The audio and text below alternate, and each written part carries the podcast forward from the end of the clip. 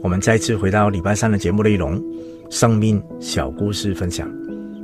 我们继续这一本呃，献给拥抱生命的你。这本书的内容主要有五个单元。第一个单元就是记者向日野原崇明医生晚年的时候的一个访问，内容围绕着对死亡以及生命的看法。从今天开始，我们要进入到第二个单元。第二单元仍然都还是记者对日野原重明医生的一个访问，主题转而到爱这个议题。在第八，在这本书的第八章的部分，记者所问的问题是说：爱与被爱，你重视哪一个呢？你们有没有兴趣去猜想日野原重明医生他怎么样回答呢？他没有直接的回答，但是他告诉我们一件事情：人都需要爱。人是一个很特别的一种的生物，他必须要活在关系的里面。以前曾经看过一部电影，主角因为一个意外，一场空难，他漂流到一个荒岛的上面，在荒岛上面没有任何的人陪伴他，他只捡到一个球。最后，他就把这颗球上面画成了一个人的样子，而常常的向这颗球来对话。他假想有一个人陪伴着他，在荒岛上面时常的对这颗球来说话。开心的他说，愤怒的也说，伤心的他也说。虽然这颗球从来都不会回应他，但是我们从这个电影。发现，人走到绝路的时候，人当自己一个人的时候，为什么会觉得孤单呢？孤单的原因是什么呢？因为找不到一个共鸣的对象。当我们没有办法把我们的所说的话使别人听得懂，纵然我们长期活在众多的人群当中，我们都会觉得非常的孤单，非常的寂寞。因此，人从小到大。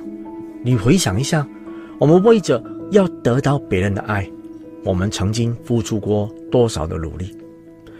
我们可能小时候为着要让爸爸妈妈爱我们，我们用很多的方式去表达我们的乖，我们的听话。到读书，我们也一样，在老师的面前为着要得到老师的爱，同学的当中为着要得到同学的爱，我们可能把我们最爱的糖果。分给其他同学，可能我们努力的考试考好，希望有好的表现，让老师注意我们，爱护我们。慢慢我们长大了，我们去谈恋爱，我们千方百计去爱我们所爱的人。但是当我们所爱的人不爱我们，或是他们爱我们又爱其他的人的时候，我们的心就会非常的难过。爱是每一个人。生命当中自然的追逐，人需要爱，人也需要被爱。日野原重明医生他提到有一个意大利的案例，意大利有一个女中音，她的名字叫做克索托，她是一个女中音，她呢在音乐界可以持续投入到她晚年七十五岁。一直从幼年的时候，他就一直在舞台，七十五年的来度过他的生涯。他心中最怕的一件事情，就是台下的观众有一个人不爱他。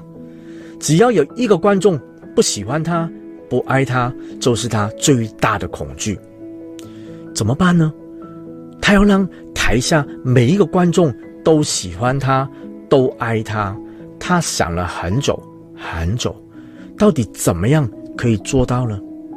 他终于在晚年，他想到答案了，就是尽一切的能力去爱台下的每一个人。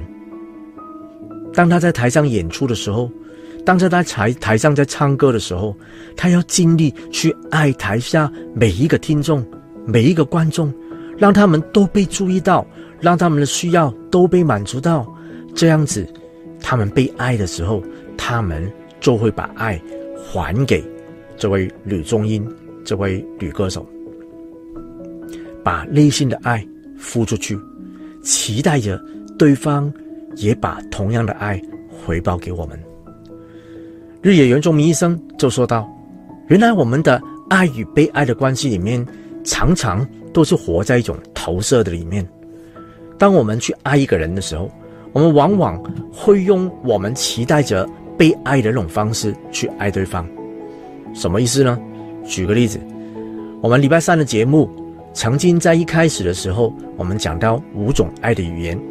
如果有机会啊，或是你没听过的。”你可以回到三月十八号的节目，这、是我们频道刚开始的第一组节目，里面有提到五种爱的语言。可能有人需要的是礼物的馈赠，有人所需要的是肯定的言语。那假设有一个人，他是需要礼物的馈赠的，当他收到礼物，他会感受到他是被爱，他就因此爱上了一个人，他就不断送花，不断送礼物。送很名贵的东西给对方，但是对方呢，可能所需要的是精心的时刻，或是肯定的言语，因此对方就感受不到真正的爱。明明 A 的那方是很诚恳的去表达爱，但是 B 的那方却感受不到爱。爱要避免做出一种投射，就是用我们自己期待的方式。去投注在对方的身上，我们应当的去了解对方所需要的是什么，对方如何感受到爱，我们就用对方所需要的方式去表达，这样子对方就会感受到爱。如果一个人他一心只顾着自己的感受，而去付出爱的时候，这个不单不能让对方感受到爱，相反。这是一种让对方会觉得非常不舒服的感觉。因此，爱是什么？被爱是什么？爱就是用对方所需要的方式去向他来表达。那么，悲哀呢？悲哀就是接受着对方用他所认为的爱的方式来向我表达，那就是悲哀。爱是一种有来有往的一种的反应。爱里面除了关系，更包括了真诚的沟通。当对方用你不认为是爱的方式表达的时候，你事实上也可以告诉对方，你自己所需要的爱是怎么样的。如果对方真心爱你的，他应该去也能够调整他的方式来向你表达。爱也包括一个要素，就是互相的接纳。我接纳你用这样的方式，我接纳你。暂时不能用我能够感受到爱的方式来表达。同样，我也能够接受着对方可能感受不到我的爱，而接纳自己，也接纳对方仍然有更多的了解、更多沟通的机会。爱与被爱都是一次一次的付出，都是一个过程，是一个历程，是一个关系晋升的一个过程。所以，爱与被爱两者同时在互动着，人与人之间就是如此。家庭、婚姻，甚至乎所有的团体、工作场所，如果没有爱，人就没有办法有确实的一个互动以及合作。在第九章的部分，日野原重明医生也被记者问到第二个问题，他说。结婚多年的丈夫去世以后，我每天都觉得很寂寞。有没有方法可以让人早点忘怀呢？以爱所爱的人、亲人、配偶过世，的确是一件让人觉得非常难过的事情。立野原重明医生活到一百零五岁，接受着这个访问，他也提到，他的太太就在他九十三岁的时候。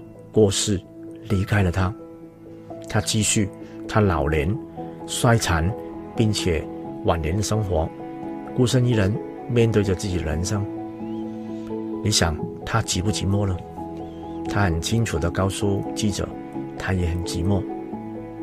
但是当他每一次孤单一个人的时候，想起妻子过去所走过的地方，所做过的事，家里某一个角落曾经所做过的事情，或是曾经一起玩过的地方，一起说过的话，他突然之间感觉以前所认识的妻子没有现在这么的认识他。这位妻子虽然已离开他，但是他就好像真实的存在在日野原重明医生的旁边一样。这位医生引用到法国的一部小说的内容，叫做《小王子》。这本书里面有一段话，他说：“只有用心看，才能看得清楚。真正重要的事物，只用眼睛是看不见的。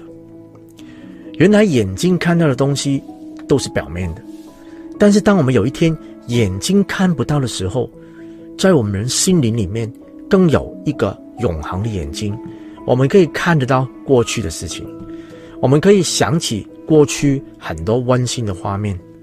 这个人虽然离开了我们，虽然已经死了，但是他仍然好像活着一样，可以让我们在回忆当中再一次来感受到他的爱。日野原重医生也提到，他跟这位妻子在年轻的时候，原来曾经经历过一个非常大的意外。这个意外是日本有史上的一次很大规模的劫机的事件。他们夫妻坐在这台飞机上面被劫机，最后很幸运的夫妻都能够平安的离开这个意外的现场。他们非常感恩，夫妻两人就立定了心志，从今以后他们人生是得回来的。既然得回来，他们就要把人生，把余下的人生。多付出给更多的人，把生命、把爱去付出给更多有需要的人。日野原重明他是个医生，他就带着这个精神，用爱去关心每一个病人。他在访问里面也提到，与妻子共患难的这一段日子，是他回味无穷的日子。他每一次想到妻子跟他一起在这个劫机的危机里面，怎么样能够安然的能够脱困？他非常感恩，他知道他的妻子是在他人生的历程里面曾经陪伴他共过患难的。各位朋友，你是否有共患难的朋友呢？你是否也曾经愿意与你的好朋友共患难呢？教会是一个很特别的团体，教会是一个讲求爱的地方。虽然我们并不是一定都懂得爱，但是我们学着怎么样可以与对方一起来面对患难，一起来面对困难。在关系的互动里面，我们会不会有受伤？会不会有难过？会，因为我们都把期待放在对方的身上。但是当我们真心的去爱对方的时候，我们是不应该有期待的。我们只要对方被爱到，我们就应该因此。为满足，圣经也有提到一个观念：真正的爱就是为着造就对方、成全对方。当对方好的时候，我们就应当为对方而感受到高兴。这就是一种真正的爱。在患难里，如果两个人能够一起来面对困难，一起来走过最困难的日子，这个爱就会非常的深刻，也会历历在目，在你的人生里。夫妻两人彼此相爱，共度患难，伤者难忘。如果一群伙伴们能够彼此相爱，共度患难，那就更加的难能可贵。还记得我们曾经在介绍这本书之前，有一个 Hebron Family 的一个访问吗？那一群在幕后的制作的伙伴，我们彼此之间就如同一家人，因此我们这个频道取名叫 Hebron Family。我们就好像一个 family 这样子，彼此互相的祝福着对方，成全着对方，一起把最好的，无论做后制、做录影的，任何的资料的提供，我们都摆到这个荧幕的面前。我们不单希望我们能够彼此感受到爱，也邀请你可以与我们更多的互动，跟我们一起来经历这个共患难的爱。我们不单是友谊，我们更如同一家人一样。走我们的人生的路，我们都觉得每次想起来，都觉得我们人生是很有福、很精彩。时间关系，今天节目就到这里。我们很谢谢大家一直对我们节目的收看，也欢迎你，如果你喜欢我们这个生命小故事的内容，欢迎你为我们这个节目点一个赞，也邀请你可以订阅我们的频道，打开小铃铛，让你每逢礼拜一到礼拜五都会收到我们节目的通知。也鼓励你，如果你愿意的话，请你把我们的节目、我们的频道分享给你更多的亲朋好友。让更多人能够听到这些好的消息，让他们也得着这个爱。谢谢大家收看，今天节目就到这里。明天同样时间早上十点，我们仍然有节目的内容《理财周报》，期待明天在频道上再次与你相会。谢谢大家。